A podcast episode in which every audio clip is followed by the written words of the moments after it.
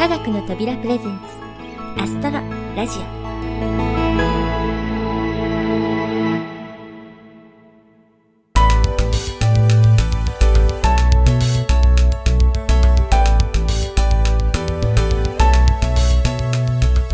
皆さんこんにちは。パーソナリティの土屋ゆ子です。前回リニューアルしたアストロラジオですが改めて配信されたものを聞いてみるとちょっと不思議な感覚です。まだまだ新しい雰囲気に慣れていないんでしょうね。でもこれから少しずつ馴染んでいってこの雰囲気がアストロラジオだねと言えるまで長く続けていけたらいいなと思っています。皆さんもどうか長いお付き合いをお願いします。さてアストロラジオでは2011年から毎年3月の配信では東日本大震災について触れています。あれから5年という月日が流れ表だった部分では動きがめっきり少なくなりました。しかし震災のダメージを受けたままほとんど変わっていないところも少なくありません。まだまだ辛い現実の中で苦しんでいる多くの被災者の方がいらっしゃいます。3月11日は私たち一人一人がそのことを思い出し胸に刻み自分ができることを改めて考える日そうありたいと思います。アストロラジオでは今回そういった思いを青木ラピスの12ストーリーズの詩に込めました。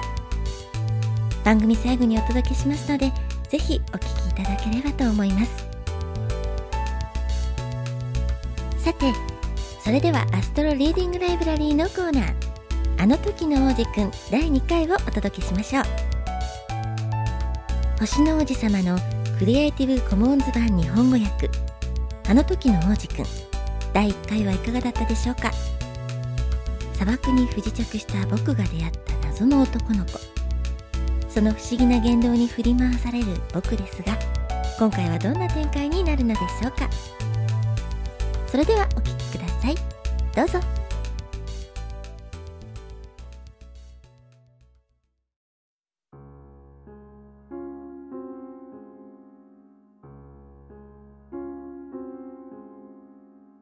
その子がどこから来たのかなかなかわからなかった。まさに気ままな王子くんたくさんものを聞いてくる割にはこっちのことにはちっとも耳を貸さない。たまたま口から出た言葉からちょっとずつ見えてきたんだ。例えば僕の飛行機を初めて目にした時。ちなみに僕の飛行機の絵は描かない。ややこしすぎるから。その子はこう聞いてきた。この置物何？これは置物じゃない。飛ぶんだ。飛行機だよ。僕の飛行機。僕は飛ぶ。これが言えてかなり得意げだった。するとその子は大きな声で言った。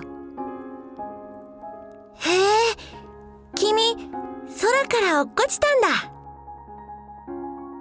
うん。と僕は罰が悪そうに言った。変なの。この気ままな王子があまりにカラカラと笑うので僕は本当にムカついた。ひどい目にあったんだからちゃんとした扱いをされたかった。それからその子はこう続けたなんだ。君も空から来たんだ。どの星にいるの？ふとその子の秘密に触れたような気がして僕はとっさに聞き返した。それって君はどこか別の星から来たってこと？でもその子は答えなかった。僕の飛行機を見ながらそっと首を振った。これだとあんまり遠くからは来てないか。その子はしばらく一人であれこれとぼんやり考えていた。その後ポケットから僕の羊を取り出してその宝物を食い入るようにじっと見つめた。みんな分かってくれると思うけどその子がちょっと匂わせた別の星のことが僕はすごく気になった。もっと詳しく知ろうと思った。坊やはどこから来たの？僕んちってどこ？羊をどこに持っていくの？その子は答えに詰まって僕にこういうことを言った。よかった。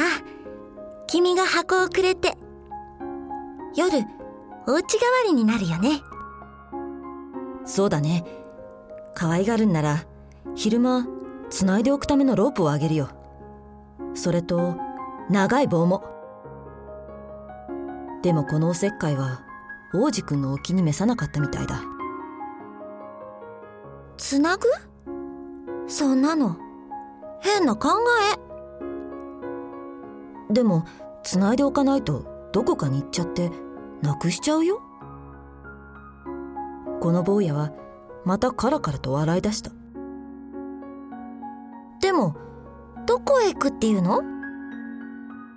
どこへでもまっすぐ前とか。すると今度はこの王子くん思い詰めた様子でこうおっしゃる。大丈夫。ものすごく小さいから。僕んちそれからちょっと寂しそうにこう言い添えたまっすぐ前に進んでもあんまり遠くへは行けない。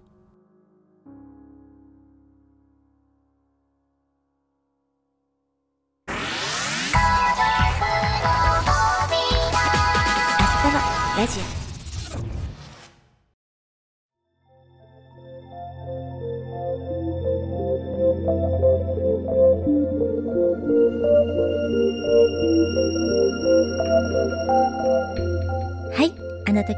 くん第2回でした。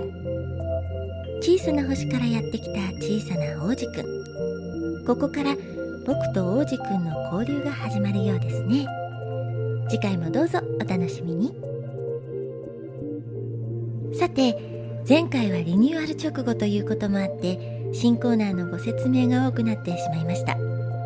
アストロラジオでは星宇宙天文などのトピックスをお届けしてきましたがこれはちゃんと続けていきますのでご安心ください。差し当たって今回は目前に迫った部分日食について。プロデューサーの小林さんから解説していただきたいと思います。それでは小林さんよろしくお願いします。皆さんこんにちは。科学の扉小林です。アストロラジオリニューアル後の初登場となりますが今後もちょくちょく顔ならぬ、えー声を出しますのでよろしくお願いいたします。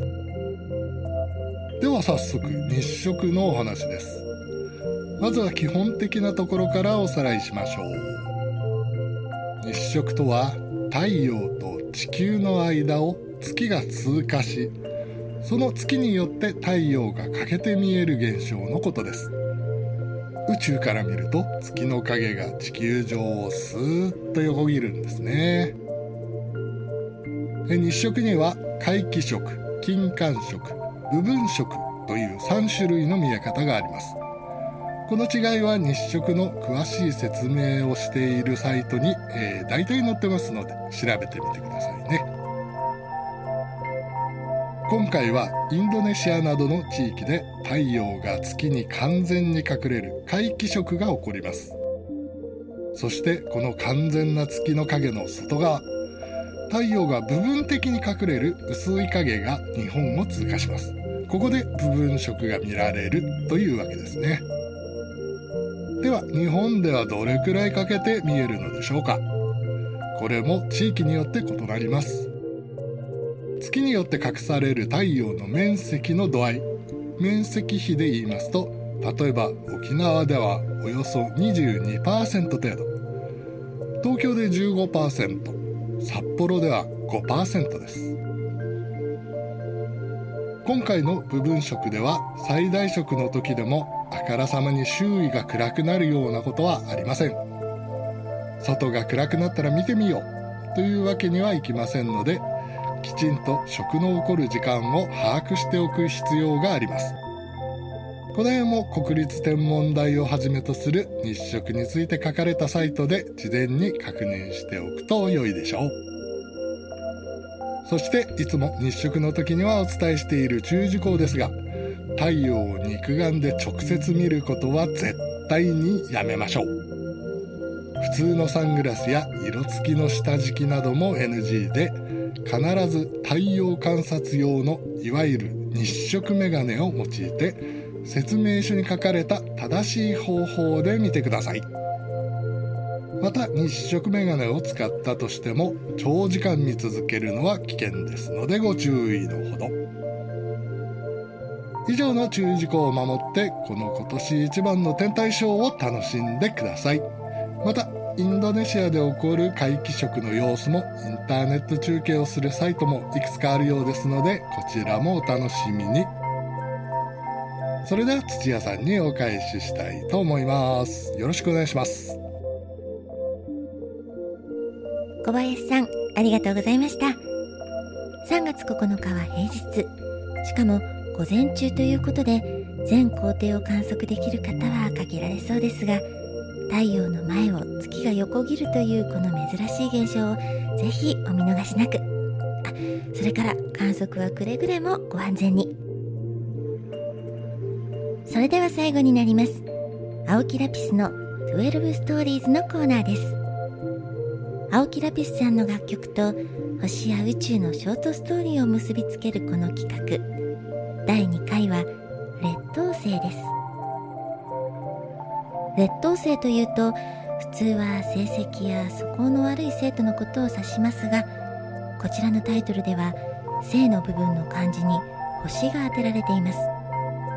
星の見かけの明るさは様々ですが遠い星ほど暗いので本当の輝きは見かけ通りとは限りません。また超新星爆発などで暗い星から突然強い光が放たれることもあります。歌詞の中ではそんな星の特性を比喩に用いながら人の心の輝きが表現されています。作詞作曲編曲はうどんスキーさん。歌は青木ラピスちゃんです。ショートストーリーのモチーフは冒頭でもお話ししたように5年前の東日本大震災。この詩と曲を聴くことで小さな光を感じられる人が一人でもいらっしゃったらとても嬉しいです。それでは12ストーリーズ第2回。劣等生。クレジットのご紹介の後にお聞きいただきましょう。この番組は制作コムビルド。脚本アルハボル。朗読テキスト掲載サイト青空文庫。あの時の王子くん。翻訳大久保優。協力アイスタイルプロジェクト。株式会社スタジオディーン。楽曲提供うどんスキー音楽制作集団ディープフィールド。企画制作科学の扉。そしてお相手は私土屋ゆ子でした。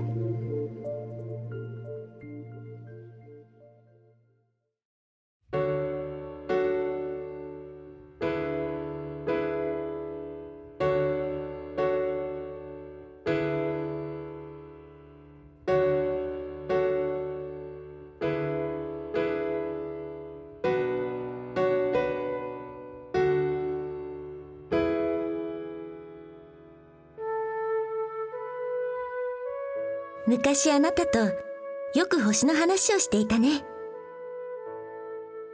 あまり星に詳しくないあなたはいつも合図を打つ係だった。でもある日、珍しくあなたからこんな話をしてくれた。無限にも思える星の数も、人の目に見える数はおおよそ8000個。六等星くらいがその限界なんだってね。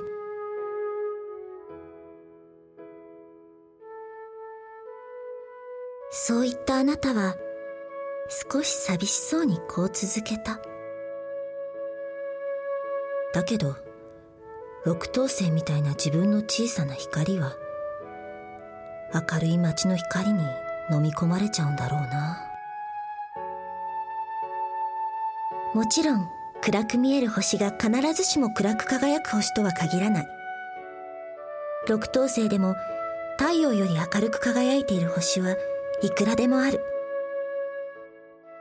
でもどんなに明るく輝く星でも遠く離れてしまうと輝きは失われてしまう。そんな話をしたのは二人が離れ離れになる日のことだった。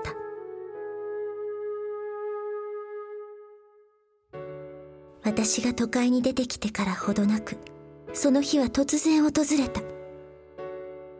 5年前地上から多くの光が消えてしまったあの日。皮肉にも夜空の星たちはその輝きを増し恐ろしいほどに美しい星空が現れたという。ある人は言った。みんな星になっちゃったのかな。